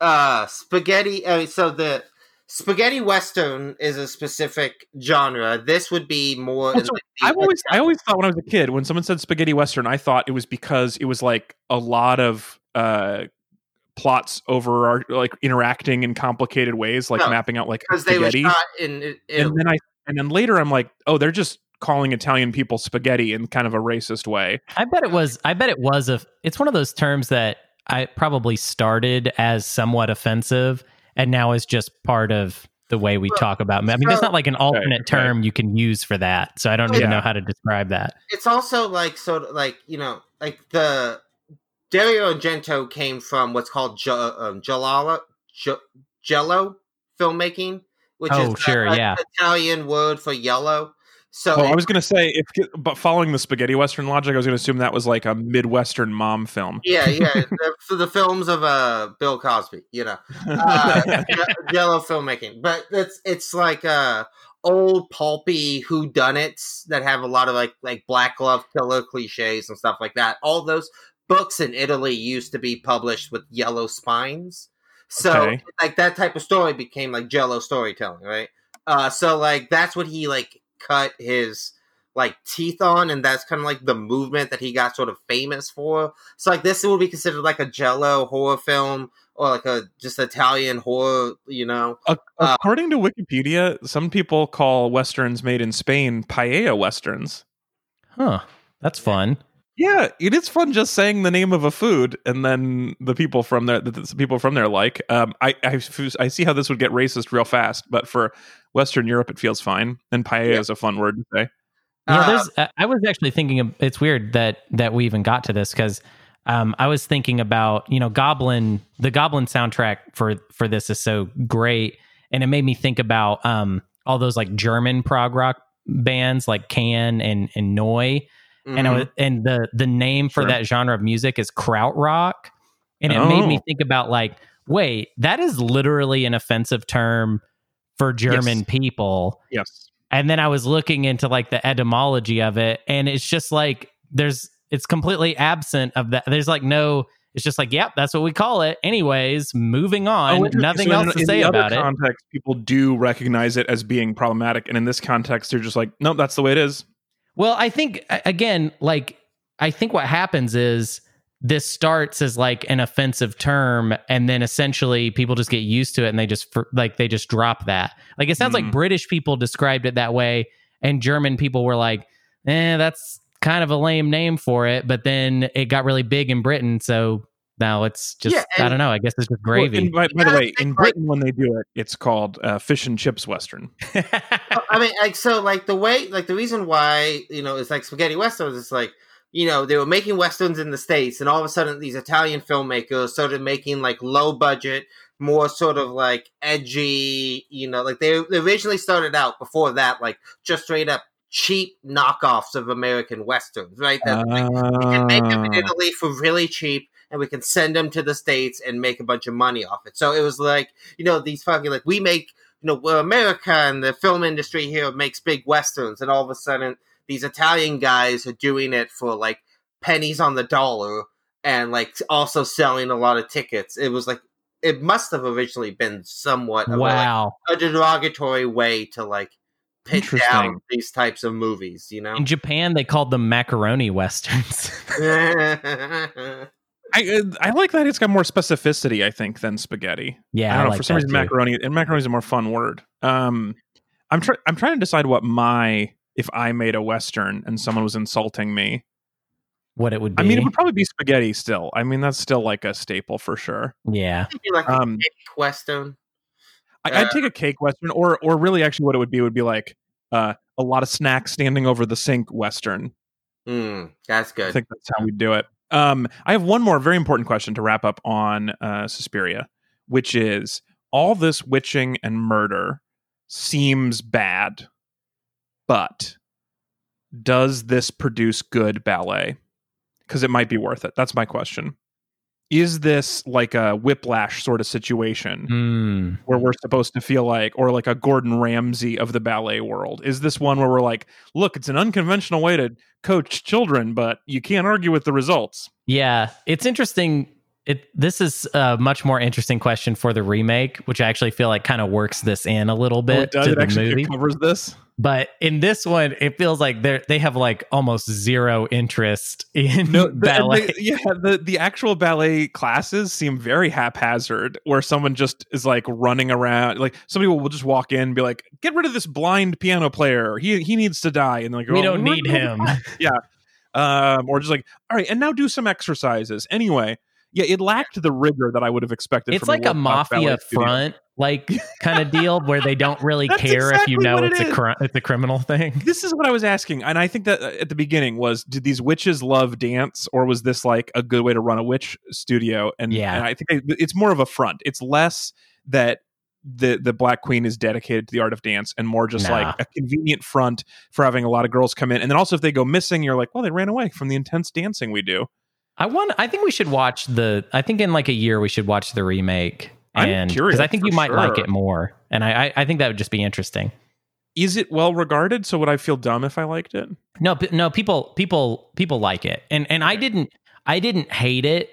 Um, I I was kind of in the middle on it. There were things that annoyed me about it. I think I liked the original uh, a hair better. Well, I'd probably say more than a hair better. Probably like a star better.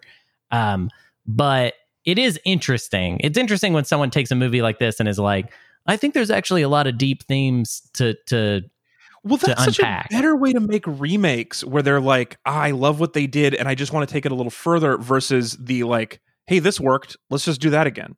Yeah, but it, it there is something inherently weird about sitting down with a movie like this with all this like very cool lighting and color and just style and then being like, yeah, we got to get rid of that. We're going to take we're going to replace that with just kind of like muted colors and like grounded Well, that's a realistic separate problem. tone. Like, couldn't you just remake it and do like a lot of different cool Well, I uh, mean, style and then that's a also add a like- bit of substance? Well, I, I, think I would have preferred that. Yeah. kind of i mean what i've always heard like i haven't seen the remake but kind of the line i've always heard is that like they're purposely trying to mute the colors to be like in conversation with the original is kind of like what the Mm. director was going for by like I love a, somebody being in conversation when the other person can't say no.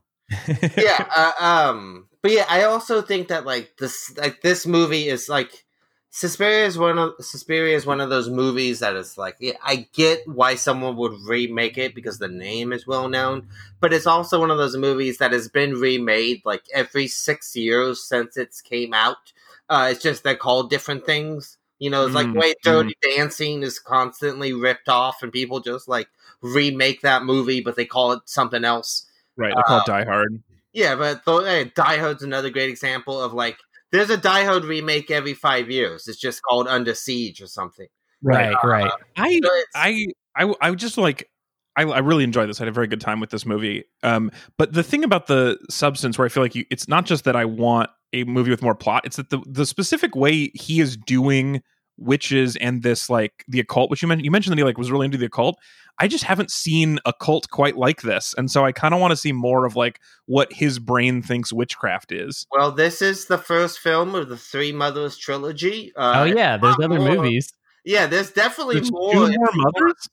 Well, there's the Inferno and Mother of Tears, and then I mean he also like did a lot of horror movies that deal with similar themes after this. Like there's a lot more Dario Argento if you want. I mean, Uh, I specifically love the idea of monsters with a business front. I think that's a great concept. Yeah, I would watch more movies of different groups that are like, the, you know, we're well, so we're trolls, and then we run this bridge to make money. But like, we try to hide the fact that you know, like that would be a natural for for trolls. You know, they're like also Yeah, in the yeah. bridge business. Yeah, I, I mean, I wrote a, a little movie called Troll Booth, which is exactly that whole that whole concept. Troll booth is what you would call it. That's so yeah, good. Troll right. Booth. It's we yeah. need we need to uh, do a quick uh, meet buddy segment and then wrap things up for the week. So stick around for that. It is worth it. I promise.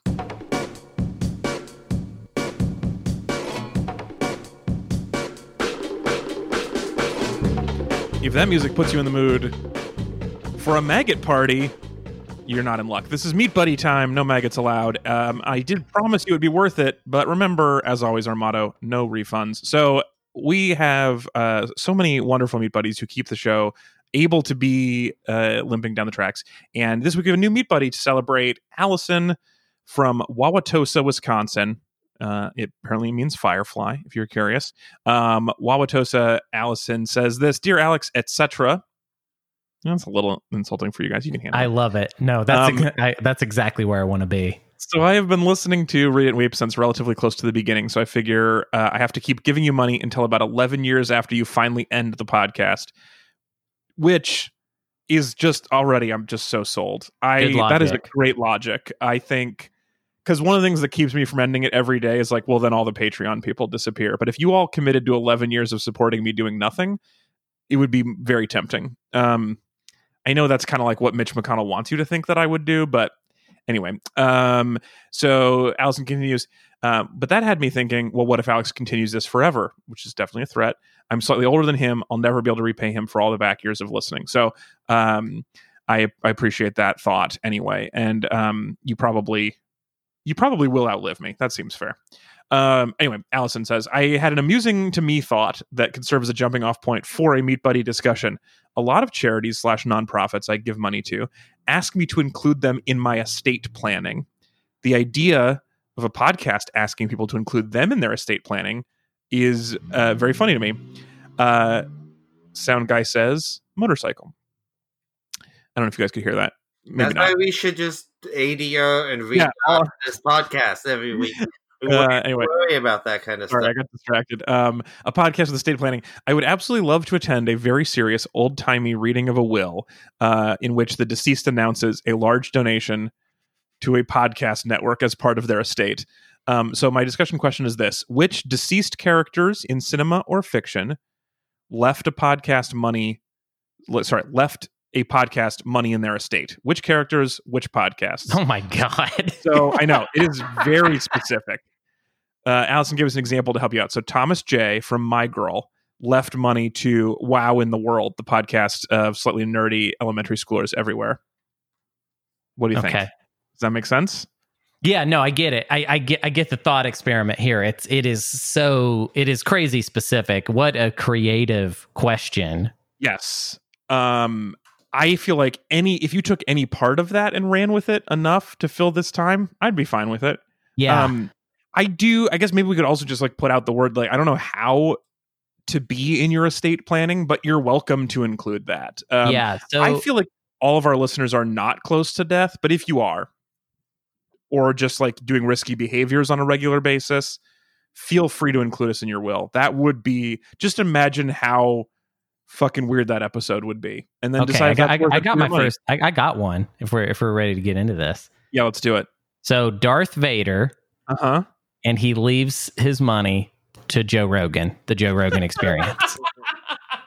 if you think about it, everybody says about Joe Rogan is he is the gateway to the dark side. yeah. Oh, totally, totally. Well, I mean, and you and know Vader is always like, I'm just asking questions, man. you know, I'm just like, I just, I'm just out here, just you know, checking it out. You know, keeping And you know right. Joe Rogan could like podcast for the Empire, but then Oh like my still kind of make it seem like he's in the middle. You know, Yeah, that's yeah. totally what he could do. Oh man, Joe Rogan interviewing the Emperor and just being like, just giving him a platform. Just wanted to see what he has to say about yeah, the yeah. Just want to see he, he he has interesting ideas. You know. Yeah, just letting the Emperor come on and talk about Leo's emails and uh, you know the sort of how the Rebel Alliance is actually a you know a fascist organization, all that kind Right, right. of stuff. you know. yeah, how yeah.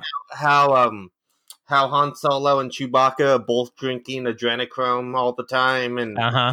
uh, yeah, And he just good. listens to it, doesn't challenge it, no Yeah, pushing yeah. back, just kind of Oh, sitting there. No, that's smart guy. I don't know anything about that. Yeah, yeah. Have you ever, hey Vader, have you ever, uh, you ever taken mushrooms and hung out in an isolation chamber for twelve hours? It fucking blows your mind. You ever do that? Uh, that that force choking? You ever do that during sex? Just checking. I don't know if that's a Rogan thing. That was just a fun thought. No, Um, no, that's yeah, that that'll work. It's not like Uh, I don't listen to him. I don't know. Yeah, I don't. Yeah, that's. fu- and I assume not, Anthony isn't listening to him either. This is all just from like what we know about him uh, from clips and such. Um, yeah, that's a very good, very good one, Hunter. Almost too good to follow. Now I don't feel like. I feel like uh, this sounded it sounded impossible, and then you nailed it on the first try, and now there's a lot more pressure for Anthony to come up with one. Notice Oh. how I just said Anthony. Yeah, I, I mean, I was just trying to think of like who would be like the biggest like WTF fan, like who just really wants to listen to like, you know, like um, trying to think of a, a dead character. That's tough. It's hard to think of people who are dead in movies for some reason. You know? Yeah. Well, Uh, yeah. Um, I w- you know so so like for example, if we were going to take uh the Black Queen from this story, and then she sits down with with Marc Maron, he's like, so who are you guys? No, no. Who are your witches? Who are your favorite witches? Who's I mean, like- probably my favorite murderer, right? That'd probably be hers, right? oh, that would be good. I, mean, I haven't listened to that show either, but I uh, just the idea of like a witch going on and delighting in true crime, or really any criminal, would be fun on that show. I think that's probably I haven't listened to the show, but I assume one of the things they're missing is like murderers as guests. So maybe you get like Anthony Hopkins or something to come on and and talk about his cannibalism. Yeah, that's yeah. Hannibal, that's the character's name. Hannibal. yes, yes. He's Hannibal. Hannibal No, no, Cannibal. Anthony Hopkins has like six or seven bodies on him. Have you ever noticed? You can't see him because they put makeup on, but he's got like a teardrop tattoo under his left eye. You know, he's got. Uh, you never see Anthony Hopkins without his shirt on because he's just filled with like Russian prison tats, just all the way up. You know, three spires on his back. Let you know what prison he served time in. It's fucking hardcore. when I can't remember a character's name, I just use the title of the film, but it's just so long. I can't imagine his mur- he's a murderer and his name is Silence of Lambs. It's just a little too long. Really should have said Red Dragon. Shorter title. It is a shorter title. Also, I could have gone with Hannibal, uh, but I forgot about it. Um, yeah, I like that. I it's tr- hard trying to figure out what podcast I want this to be for the right number of people to have gotten it, but also I know enough about it, right? Like the Mhm. broad enough reference here. I mean, Um, I I know do- Tha- Thanos was a huge fan of You Must Remember This. He's a fan of like Hollywood Golden Age history. He really loves Oscar drama. Uh, You know, Yeah, I mean, that's Thanos good. Being a I- guest I- on any like long form interview show is also very fun. Honestly, I'm kind of already past the point of trying for this to be clever, and I'm just thinking like, all right, so Bambi's mom, Radio Lab. Yeah. yeah, there's like actually, yeah, they, they they go deep on like what the hunt, what hunting does to the ecology of the Yeah, forest. yeah, yeah, yeah. Okay, you even made it work. I can, I, yeah, well, yeah, let's do that. You do the, you do the crazy part. You do the the word nonsense, the word salad, and I'll like, I'll try to retcon it. All right, I'm trying to think of another really uh, another great. Well, you were talking about the daily to you a couple weeks ago when you were building universes. oh yeah, that's true. Yeah. So, uh, right, what about King Kong? He dies. Yes, King Kong. Oh, that would have been a better one for Joe Rogan, though. Now that I think about it, King Kong's definitely more of a Joe Rogue head. I mean, it's No, Darth Vader Joe Rogan was the perfect answer to this. and the Yeah, rest yeah, because he's literally fascist. yeah, yeah. yeah. I mean, uh, it's the podcast isn't around anymore, but I know like um, uh, a lot of characters in in the movies who are fan of like Chris D'Elia's canceled podcast. You know, I'm thinking about like Kevin Bacon's character from that movie where he played a pedophile and got killed at the end. Uh, he was a big fan of that one. It's Uh, not a podcast, but I I do remember that episode of the Tonight Show where Scar came on and Jimmy Fallon just tussled his hair mm. and told him what a great job he was going to do running all of the things that the light touches. oh, that's yeah, It's a Lion King reference. yeah, Look, yeah, yeah. No, I, I get it. You're all caught up. a few more days and we can vote Scar out. You know, I just remember to vote. This Be prepared. So if you haven't yet, if you haven't yet, drop off your ballot. Don't mail it in because Man, I, I appreciate that, and I, I, you're totally right to say that, but I've avoided saying that on anything because I've just like fucking Instagram. I voted three weeks ago, and Instagram every time I open it shows me a thing that says to vote in like nine places, and I just want the internet everywhere I go. Somebody is telling me to vote, and I just want to let the internet know I did it. Leave me the fuck alone. I can't again. It's not allowed. Like Dude, I'm going through that right now with a local with a the person that's running against the congressman in my district in Arkansas. Um, it's this lady who basically has no shot of winning, but if, I'm going to vote for her because I don't like the person that I got. Um, there's no way I'm going to vote for him. However, she knows that I'm going to vote for her. I literally, I, it wasn't even a, a robo text. It was like somebody that worked for her campaign was actually texting me. Right. But the thing is, her campaign has reached out to me now every single day. And every time I respond, I'm like, please talk to somebody else. Like, if you guys are going to have any shot, Yeah, like, I yeah. am a lock. Okay. Yeah. You can't just keep working on me because it makes you feel good that I'm on board with you. You got to talk to somebody else because I'm looking at I'm looking at your shot here it and it's You're not like, good. you're the only one in Arkansas voting for her. So they're like, whenever they get a new volunteer, they're like, okay, just talk to Hunter because he's on your he's, side. he's into it. He's Are- softball are to get you you- are you sure it's not the same volunteer and you're not like in the opening of like romantic comedy? Maybe that's what Oh. it is. Maybe it's just somebody there. Like I like talking to this guy. He's he's Yes, it's like real I'm vibing, yeah. Yeah. Uh, I we we did say this on the other podcast though um, this week, but I will I will say because we also have a lot of international listeners. You don't have a chance to vote on this, but vote on something. That's what I want you to do this week. If you can't vote in the American election, find like a city that is digging a new subway and has a contest to name their tunnel boring machines.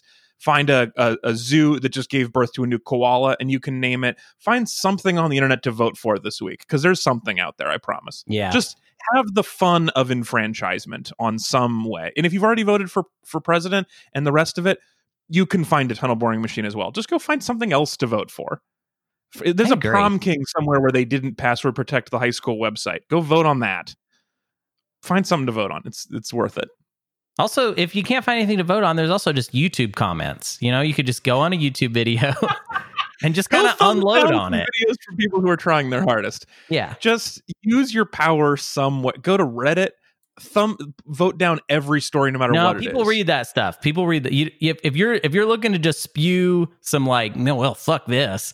You gotta go to YouTube because nobody reads the YouTube comments anymore. Everyone's past it, so it's just Oh, like okay. a free zone to just kind of unload. But doesn't your up and down on your voting affect which like videos would get shown to other people? No, no, Aren't no. I'm not saying. I, algorithm? I- I'm not even saying vote. I'm just saying unload your your oh, thoughts. oh, just if you comment. Need to. Just, Just just, go find a 12 year old kid streaming video games and tell them what you really think. And don't worry, they're not reading it. Nobody reads those. It's not good to read them. But it helps with engagement, so it's good. Yeah, it, you know? exactly. Oh, Help with All comments are algorithm. good comments. Yeah. Here's what I know is that if you've been listening since the beginning, like Allison has, you know this is about your money's worth for a Meat Buddy segment. Like this is this is actually not that we've done a lot worse, but I mean still no refunds, but like we could have done a lot worse with this, Allison. So I hope you had a good time. Um, also, I'm sure you've already voted because you are in Wisconsin, and they're they stopped counting votes today. I think they stopped counting votes weeks before the election. Um, so yeah, you, you're probably working on that. Um, anyway, we really appreciate you becoming a meat buddy, and we thank everyone who has become a meat buddy and want. And if you want, if you want a segment where you can come up with the weirdest game that anyone ever has, uh, please become. You can go to go to our Patreon. Go to Metreon.com and you can help keep us Yeah, you know, down. I how, how much, Alex, f- does someone have to pay for you to pit something inside yourself? Yeah. How much for that? I did. Somebody did sponsor. Um, paid twenty five dollars for me to eat a pound of jelly beans during a podcast a couple years ago. Um, and you and I have eaten some weird uh, candy from different countries. We did some Australian candy and stuff yeah. together. So the answer is not that much. Although it's from the way you said it, I don't think you meant that direction. Well, I meant kind of. I was just kind of curious where the ground floor is. To you know, try to see where we can find that ceiling. Yeah, Uh, like when, when is there going to be a Read It and Weep only fans? You know, just like go all the way. Yeah, Um, yeah, that's an interesting idea. Is that yeah, what we the people need? want this. Mhm. Um, the, all right, here's what we'll do. Uh, when you sign up for Patreon uh, at metreon.com, um, you can you can select in your you can give us a note when you sign up whether you're for or against the OnlyFans, and then we'll decide on like Yeah. so you could you all, if you want to get me to not do it, you also have to become a meat buddy, and then we'll see which one wins.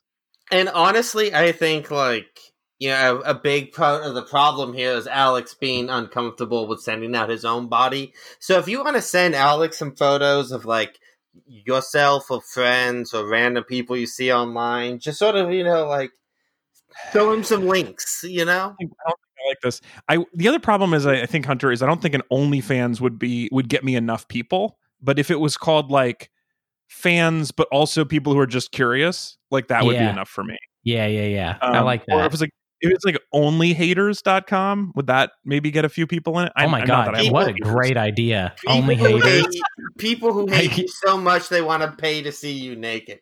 I Dude, knew that. Uh, only haters just blew me away. That is such a genius idea. Give me money every month, and then you can send me like mean messages and shit. Like Yeah. Totally. that sounds Tell me, I, awesome. tell me I suck. Uh, do it. Come on. Uh, well, I'll see. let- Let's check out and see if onlyhaters.com is available Dude, because that's that's the key. I got to buy it before all of our fans jump in there. And do it. gold mine. All right. Well, we used to do a thing where anytime somebody mentioned uh, a possible idea for a website, I would buy it on the air. Um, and now I feel like I'm. It's like the end of the show, and people really want it to wrap up. Um, so I don't know that we're going to have time for the whole thing. Um, but what I can tell you is that uh, onlyhaters.com was registered in 2017 and uh, you can bid on it, but it is not currently available. Um, you What could get about- o- what's the- onlyhaters.net or onlyhaters.me or dot .shop or What- dot .health. All right, Nah, hear me out. Hear work. me out. Hear me out. What is the opposite of like cameo? Like, what if instead of paying Oh, okay. celebrities to like record messages for you, you could pay Michael Ian Black fifty bucks to tell him to go fuck himself?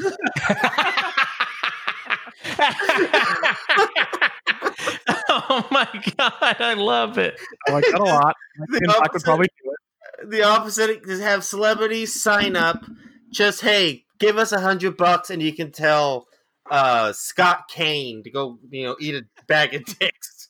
I I thought when you were going to say the uh, the opposite of a cameo, it would be just not famous people. So it's like you can just no, it's you still into the app and you pay fifty cents, and someone you've never heard of wishes your wife happy birthday. no, it's still celebrities. Uh, Better. you know, Right. tell the entire cast of Jersey Shore, you know, read them your novel for a hundred dollars. You know, just something like just whatever you want. Waste some celebrities' time. All right, that's I think now Allison definitely got your money for you. She definitely got her money for donating. So you can donate Metreon.com, and we appreciate everybody who has uh, supported our show. That is it for our show this week. We'll be back again next week with more slightly condescending film school. Uh, next week we are going to be talking about the 1992 film Bram Stoker's Sto- I said it again. Bram Stoker's Dracula. he stokes the fire, doesn't stroke it. Um, Bram Stoker's Dracula. Uh, this is the Keanu one featuring Keanu Reeves and Scary Old Man. Um, this is a little bit late for a spooky film. It's going to be a post Halloween spookiness. It's also going to be a pretty weird week because the country will be on fire. But um, we are going to be doing it because Hunter, this is your choice because you are doing Mhm. your own personal November Keanu Reeves movie marathon. Yeah. Keanu so they- they pushed back my Cyberpunk 2077 and instead of just, you know, stewing about it, I decided to do a Keanu Reeves film festival for myself in order to help me get to whenever it is, December 10th, I think is what they pushed it back to, which makes So me the sad. rest of you can participate. We're gonna start. We're gonna do Bram Stoker's Dracula, but you can watch any of his myriad terrific films for Keanu November. That is uh, a thing that you can do on your own without us. But join us for that one in particular as we help Hunter wait for his video game that will never ever come out. Um, if you have any feedback for us, send us an email podcast at read-weep.com, or if you want to pay to put something inside me, email us.